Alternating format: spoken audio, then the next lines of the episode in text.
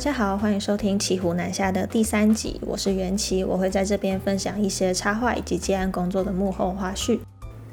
今天第一个要聊的事件，就是前两天在艺术圈被爆出来的一个抄袭事件。好像在台湾每隔一段时间就会有一些跟抄袭有关的事件浮出台面，像前阵子有 Lofi House 的，然后还有在跟之前石虎列车，虽然石虎列车那不算抄袭啊，但也是跟创作的界限有关的一些议题。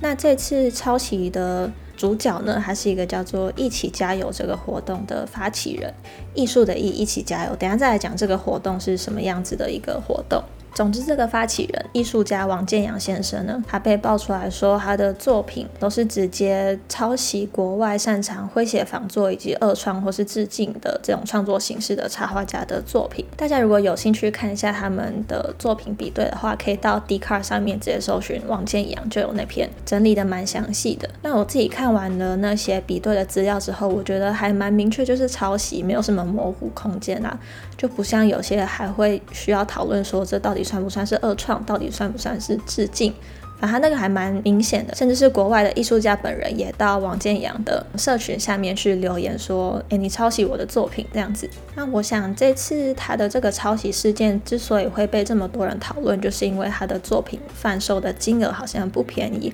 而且他之前又是这个一起加油活动的发起人。那现在就可以来讲一下一起加油是一个什么样子的活动。据创办人的说法呢，是他在今年疫情爆发不久，大概三四月的时候，他观察到英国的艺术家们在 Instagram 上面发起了一个艺术家互助的活动。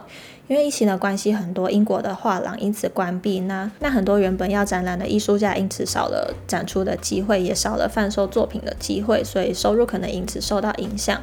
那在这样的情况之下，艺术家们就在 Instagram 上面发起一个活动，就是只要你在你的作品底下加上一个 Hashtag Artist Support Pledge，加上这个 Hashtag 之后呢，就代表你要参加这个活动。那活动的规则就是有加上 Hashtag 的作品会一律以两百欧元作为定价。那只要有五个人来购买你的作品，就必须一样到这个 Hashtag 里面去找一件作品来收购。卖五卖一这样的模式。那王建阳呢？他看到了这个活动之后，就决定把它引进来台湾。但是引进台湾之后，他不是在 Instagram 上面进行，而是在脸书的社团，就创立了一个叫做“一起加油”的社团。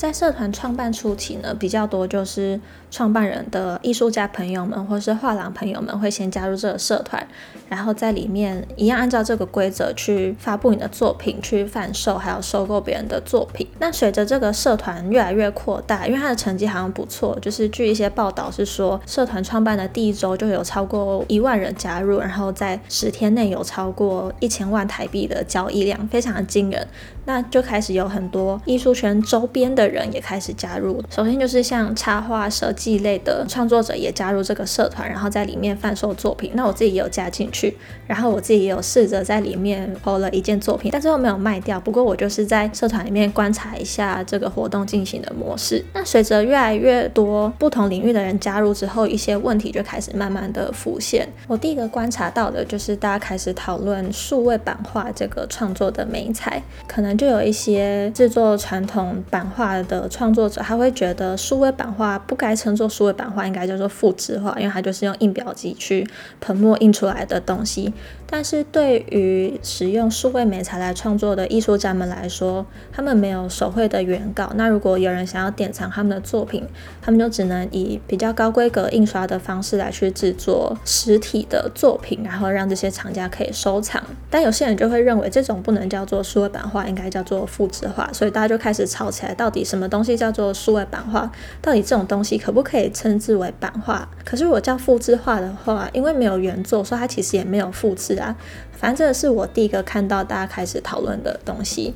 那接下来除了平面创作之外，也有很多立体类的创作者也加入，包含像制作陶艺的或是一些艺术装置的这些艺术家。那这时候又开始讨论起陶艺到底算不算是艺术品，还是算是手工艺呢？所以社团的管理员们就开始定定了一些社团的规则，就是有什么样的作品可以发，什么样的作品不能发，然后包含作品的定价也开始有了更详细的规定。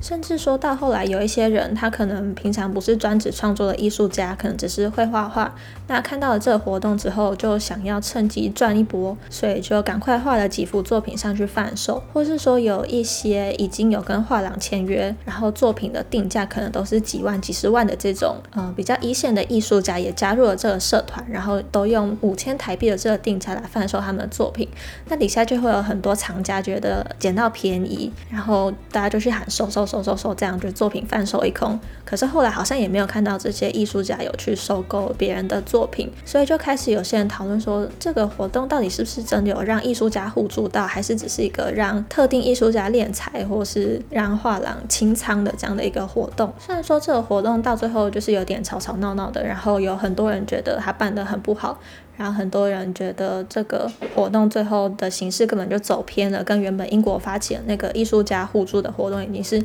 完全不一样的东西。但我自己也有观察到一些我觉得还不错的事情，像那段时间我刚好去做物美，然后在物美的时候我就跟纹绣师聊天，纹绣师就跟我说他想要在他的空间里面放一些艺术作品，可是他不知道去哪里找艺术作品，就是去画廊啊又太有压力，然后也不知道要怎么跟画廊的人去洽谈。但是如果去一些比较传统的贩售艺术品的地方，又觉得那些品味跟他希望营造的氛围不太符合。那我就跟他讲到说，哎，我最近刚好有看到 FB 上面有这个活动，搞不好他可以去看一下有没有他觉得不错的艺术品这样子。那隔一个月我去做补色的时候，就看到墙上真的出现了新的作品。然后文修师也说，他的确是在一起加油这个平台里面找到了这位艺术家，甚至还跟他谈合作，就是在他的空间里面开一些艺术课程。那也是有听说一些原本可能努力了很久都一直没办法被看到的这些艺术家，借由这个活动，让画廊看见了自己的作品，或让一些藏家看到自己的作品，然后首次靠创作赚了一笔钱，然后让自己更有信心可以继续做。创作像这种我都觉得还蛮不错的，像包括过程中对于这些艺术品形式的讨论，到底要怎么去界定什么东西应该称为什么样的作品，我觉得这样的讨论其实也都很不错。而且其实像我自己以前念美术系，在美术学院这个体系里面，它其实是比较在艺术圈的。可是毕业之后，我转做插画。那艺术圈跟插画圈还有设计圈，其实是看似大家在做很类似的事情，都是创作，都是跟影像有关，但其实彼此之间是很少交流的。那我觉得透过这样子的活动，也可以让不同领域的创作者去看一下。诶，在传统的艺术圈里面，他们对于艺术品有什么样的定义跟解释？那也可以让一些比较走传统路线的手绘的艺术家们，可以去看一下，说现在有什么新的美彩跟新的创作方式，这样彼此交流的机会，我觉得其实也是蛮不错的。总之，一起加油大概就是一个这样子的活动。那再拉回来讲一下创办人抄袭的这个事件。他在被爆出作品有抄袭疑虑的时候，很快就在自己的脸书上面发了一篇声明。但是这个声明里面几乎没有讲到跟他的抄袭或是创作有关的内容，大部分都只是在讲说他之前创办了一起加油这个活动有多辛苦啊，然后这个活动呃成绩有多好，然后造福了多少人，诸如此类的内容，所以让大家又觉得更生气。那甚至在他的底下留言，还有一些人在帮他护航，认为他这种创作的方式是没有问题的。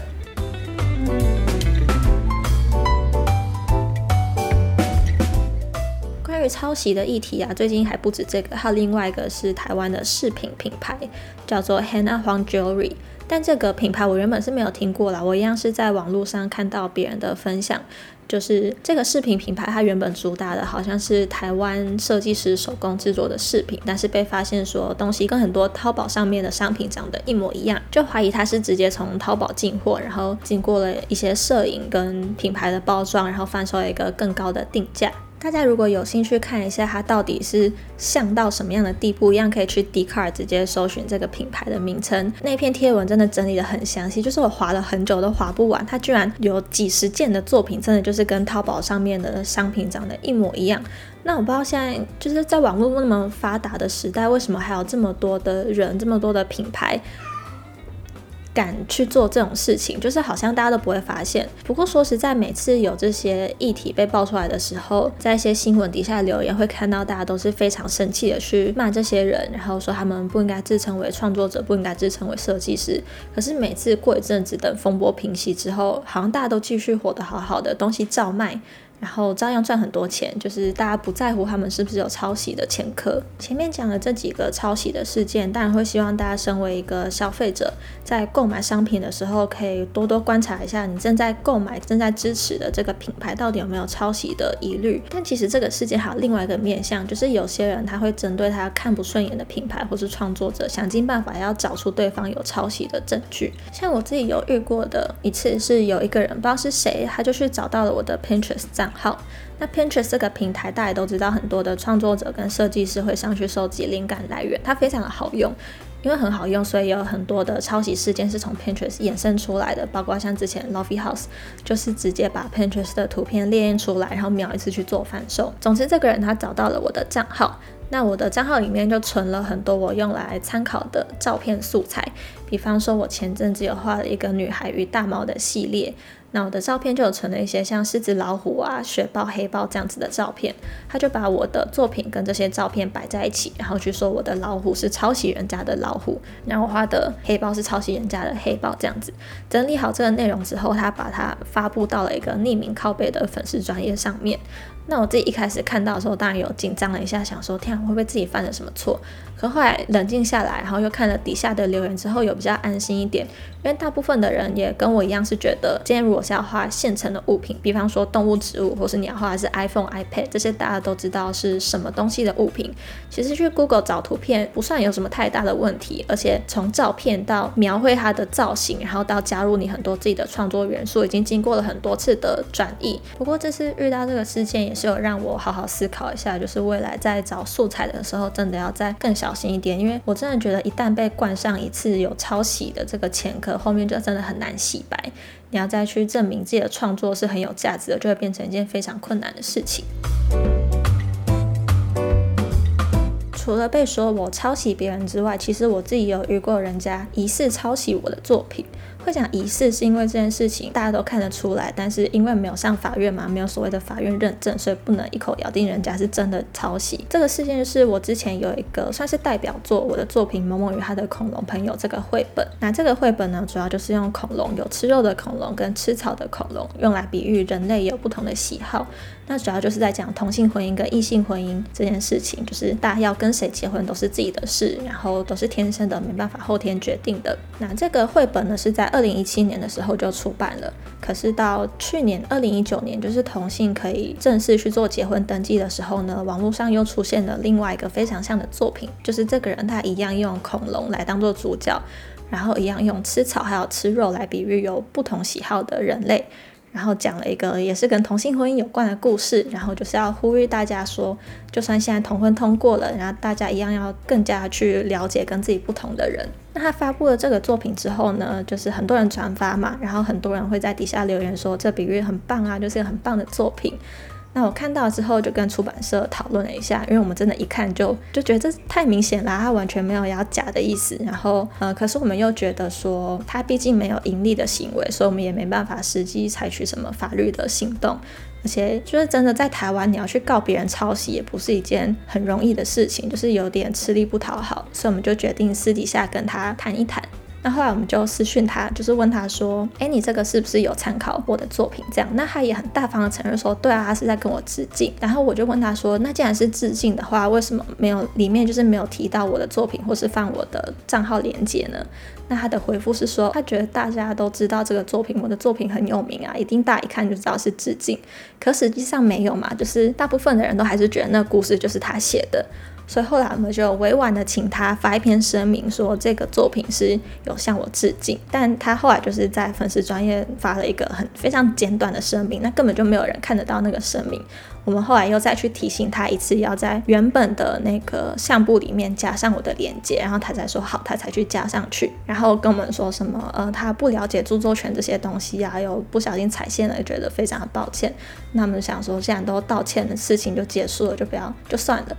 可是后来过一阵子，我发现这个人他居然是一个美术老师，他是学校里面的美术老师。那照理说，他对于著作权的界限应该是要比别人还要更清楚的，毕竟他是要教人的嘛。但他又自己做了这样的事情。然后又跟我说他不懂不了解，所以后来我就觉得真是不太高兴。不过也不能怎么样，就只能安慰自己，想说好吧，我的作品有出版，他的没有，我的让我赚到钱这样子。我也时不时会看到我的创作者朋友们就会发文说，哎，他最近有哪个作品好像被谁抄袭了。底下就是通常大家都会安慰说，啊，一定是够红才会有人想要抄啦，如果不红的根本就不会有人想要抄。虽然这个说法就是非常的自我安慰，但好像也不能怎么样。讲到说够红才要有人抄，然后还有另外一个很类似的说法，就是你够红才会有人想要骂你。那这个比较常是在 YouTuber 那边会看到，就是 YouTuber 通常粉丝都非常的多，然后粉丝里面就是不管他做出来这个影片好不好笑，品质好不好，底下一定会有酸民。那这些酸民通常他就是为酸而酸，他其实没有什么没有要提供什么建设性的内容。那这时候大家就会大家都会安慰这些。创作者说，就是够红才会有人要来骂你啦。那我真的也是觉得，在这个时代要进行创作，无法避免的就是在网络上宣传自己的作品。那你要宣传有很多人来看你的时候，里面一定就会有出现少部分的酸民。而且我最近观察到，我的脸书上面好像开始有一点点这种迹象，虽然很少一两个。然后他们的留言会跟我最近在推的课程比较有关系。像前阵子我发了一个线上课程的内容试看，就是我画了一个雏菊的示范。然后底下有一个留言，就是说画这样也敢出来教，然后我就点进去看一下它的版面，当然也是什么都没有看到了。然后还有另外一个是在 YouTube 上面的留言，它是一个我蛮久之前发的色铅笔的教学，那是一个非常简单的示范，就是我画一只猫咪的这个影片。然后底下也有一个人就打引号教学问号，好大的口气。就是上一集我还在讲说被人家问奇怪问题的时候心情会很难调试，那居然到了这一集就隔一个多礼拜，我有一个新的要调试的东西，就是看到这些奇奇怪怪的留言的时候要怎么办？就是说心情没有被影响是绝对不可能的。就是虽然你会觉得啊那些就是很无聊的人啊不用理他，但看到当下一定会觉得哦很烦呢，为什么要留这种留言，让人家看到的时候很不开心。那关于被问奇怪问题这个，其实我觉得我已经找到了一个比较能调试自己的方式。第一个就是我在我的粉丝专业的回复设定了很多预设回复，就是它有一个功能，你可以存一些比较常被问到的问题，然后你就可以把它先打好，然后有人问你这个问题的时候，就可以直接复制贴上，这样子就不用再花时间自己去慢慢的打字跟对方解释。那自从设定了那个预设回复之后，我现在反而会很期待大家赶快来问我这些已经被问到烂的问题，我才可可以一直用到这个预设回复的功能。然后还有另外一个，就是我虽然现在只录了两集的 podcast，然后都在讲我自己的事情，但我就有遇到有人来问我说，嗯，想知道我是怎么成为插画家的，然后他想知道他现在到底该不该辞职当一个全职的插画家，我现在就可以直接贴上我的 podcast 链接，就是不用再像以前一样，每次都在犹豫我到底要不要跟他聊下去，要不要好好的开导他，会不会一讲又没完没了，然后我其实是要为我给的回复负起责任的，万一他真的照了我的说法辞职了，然后后来没赚到钱怎么办？怎么办？就会想很多，但现在事情就变得很简单，就只要贴上我的 podcast 链接就可以了。最后来讲一下我最近在做的事情好了，就是有在 follow 我 Instagram 的人应该会知道，我最近忙着要开工作室，然后要从台北搬回来台中。那就有一些人会问我说，想知道为什么我有办法开一间工作室，然后想知道从我独立接案到开工作室这段时间的心路历程。首先，我其实觉得要开一个工作室没有到说很困难，就是如果你已经有稳定在接案，然后主要就是靠接案在生活的话，我会非常推荐大家就直接去开一个商号或是公司。如果你规模还没有很大，可以直接开一个商号就好。那我自己也不知道为什么我之前不开一个，因为你有商号的话就可以开发票，或是你需要请助手的时候，请人也比较方便。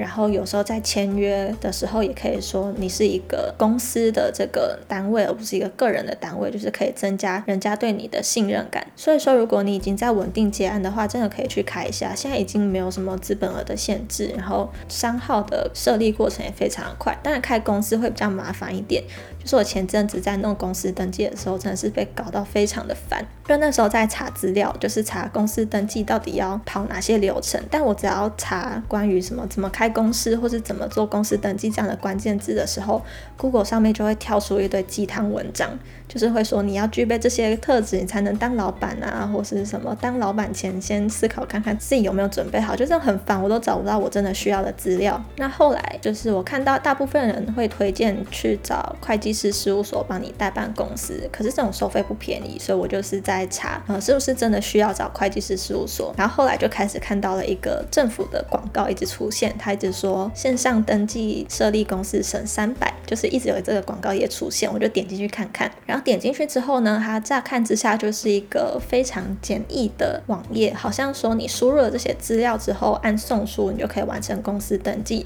所以想说，哦，不然就输入一下，好像蛮方便的。就一输入，真的就是一个麻烦的开端。因为它那个网页的设计啊，就是它它不会先跟你说你要先准备好哪些东西，而是直接有点像在填 Google 表单那样，就是你照着它的顺序填填填填上去，然后可能按到下一页的时候，会突然跟你说你先要上传什么什么资料，就会想说，天哪，这个资料我就还没弄好，我要再另外去生出这些资料，然后再回来继续输入。然后其中我。遇到的第一个困难就是，他要有一个叫资本额证明的东西。这个资本额证明一定要有会计师事务所开证明，你不能去银行开户头。然后跟银行拿你的存折的银本，然后就直接去上传。就是政府不看这个东西，他们只看会计师签发的证明。所以到最后还是要去找会计师事务所啊。然后大部分的会计师事务所也不想接单纯只有签资本额证明的这样的工作，都会想要把你整套做好嘛。所以单纯签资本额的费用就会再更贵一点。那我好不容易拿到了这个资本额证明之后呢，再回去政府的那个网页。然后再登录要继续打我的资料，然后就打打打，最后按送出。送出之后，我就得到一个回复，就是说我的那个资本额证明的时间跟我填那些资料的时间差太远了，所以我必须要整件再重新填一次。然后我就想说，好，已经开始有点烦了，我就再全部重新填一次之后，中间当然也是又补了很多次的资料。那最后终于送出之后，他就等和结果跟我说，我还要再补什么什么的正本。然后我看到要补正本的时候，我就觉得很奇怪。我想说，他这个网页登记不就是要让大家可以不用用纸本，不用现场跑，所以用网页登记嘛？可是最后一样要拿正本，然后一样你要盖章，然后再寄去市政府。所以最后想说算了，我就自己跑去市政府自己跑一趟。那自己去现场真的很快就办好，因为那边其实没有什么人在排队。然后你说有遇到有什么问题，你都可以直接问那些承办人员，就效率非常好。我不知道干嘛要推这个线上办的这个东西，真的浪费人家很多时间。反正总之后来公司登记就办好了。那我之所以会在这个时间点要开一个公司、一个工作室，主要是因为就是去年我参加文博会的时候拿到了一个文创精品奖。文创精品奖，它的奖品就是在隔一年的文博会摊位，你可以获得一个免费的大的摊位，就是中间大的那个商业摊，是像 LINE 或是一些比较知名的 IP 使用的那些摊位，不是我以前参加的 Talent 一百。但是这个商业摊位啊，即便是你得奖拿到了一个免费的，它一样要有申请报名的这个流程，那它就规定一定要用公司的名义报名，不能以个人的名义来报名。那我一开始是想说，就先请我合作过很多次的 Flipper 来帮我跑申请的这个流程。当初也是顺利弄好的，不过文博会就延期了嘛，今年的取消了，也会延到明年，不确定会不会办。那我就想说，不然就趁这个时间，我赶快来把自己的公司登记弄一弄。就是既然已经走到了这个规模，那感觉之后又会有很多的事情是需要用公司的名义，会比较方便。所以想说，那就趁现在赶快来办一下我的公司。还有另外一个好处就是，像现在可能会。接触到比较多大一点的品牌合作，那在跟人家洽谈的时候，我觉得以公司的身份去跟人家洽谈，比较会有一个平起平坐的感觉。因为像以前以个人的名义，人家签劳务报酬单给我，就有点像我是他们的短期雇佣的员工，就是被使唤的人。然后很多时候我想要发表一些意见，都会觉得有点不太方便。那我是希望啦，以后如果是一个公司负责人的身份去跟人家谈品牌合作，希望可以顺利一点。当然不知道，就是之后再看看。那如果真的有因此比较方便，或是有什么好处的话，之后就再来跟大家分享。另外还有就是，我透露出我要开工作室的消息之后，有一些人居然就直接跑来问我有没有在收实习生，或是有没有在收助理，他们想要跟我一起工作，甚至有人直接把履历跟作品集寄给我，真是有点受宠若惊，被大家的积极吓到。然后我看了一下那些我收到的履历跟作品集之后，我就突然可以理解为什么以前大学的时候老师都会说我的作品集里面没有他们想看的内容，因为像是你当过什么班带啊，或是什么社团的什么什么展，或是你在社团里面办过什么活动，其实我真的不想知道，就是我现在换一个角度就可以理解老师的说法，因为我反而会想要看到的是你自己做一些自己真的喜欢的创作。也不用是跟什么品牌合作，也不用有真的有什么接案经验，因为大学生你要接到案子，通常也不会是什么非常厉害的案子，而且大部分可能就是画出来是对方想要的东西，而不是你真正的实力。所以如果里面可以放上更多你线下时期的创作，然后让人家可以从作品里面看到你的热情，我觉得这个是比较重要的。然后我觉得如果是做设计相关，就是你是有作品集的话，我觉得作品集用网站的形式呈现会蛮加分的。因为现在已经有很多可以做网站的工具，比方说 Wix，或是像 Behance，它也可以直接把你的作品集转换成网站。那从网站就可以看得出来你的一些逻辑。然后还有一些设计的巧思，我觉得会很加分。就是比起看 PDF 档，我觉得网站会比较是我想看的东西。那当然这是我自己的观点啦，可能有别的雇主喜欢的是 PDF 档。然后网站还有另外一个好处，就是我自己也有架一个放作品集的网站。那这个东西就是你随时想要上去修改就可以修改。那如果是用 PDF 档的话，你里面要换一个东西，可能整个排版都要换掉。就是你有一些作旧的作品想要拿掉，然后或是你突然觉得以前前的排版或是设计，你现在不喜欢了，要换掉会很麻烦，就是要重新再做一份。所以用网站也有一个好处，就是你可以直接去修改整体的版面，还有整体的字形设计等等。在我最近收集的问题里面，还有另外一个比较多人问的，就是要怎么做时间管理。因为像他们会觉得我好像同时在做很多事情，就是同时接案，同时又创作，又开课，又开工作室，然后又可以在 IG 上面回答问题，又可以录 Podcast。那我觉得这个真的是我这几年来研究了很久，然后才找到了一套方式。然后这个时间管理的方法就是一直在修正，一直在修正，我一直在依据我新的工作内容做修正。那我觉得我可以再整理一下，然后下次再录一集完整的跟大家分享我从一开始结案，然后过了四年到现在中间的作息是怎么调整的。那如果你对这个主题有更多想知道的内容，也可以在这段时间私讯或是留言告诉我，然后让我一起做个整理。最后一样要再来宣传一下我的线上课程，就是我的 iPad Procreate 线上电绘课程。早鸟要决定要延长了，原本是说到九月七号前有六七折，现在再加码一个礼拜，就是到九月十四号前购买课程都有六七折的优惠。那现在只要加入课程，就有机会可以抽 Apple Pencil 跟抽一台 iPad Pro，所以大家可以把握这个时间赶快加入。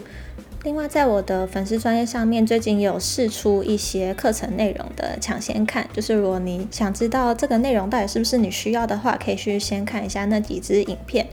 那今天的节目就到这边，谢谢大家，我们下次见，拜拜。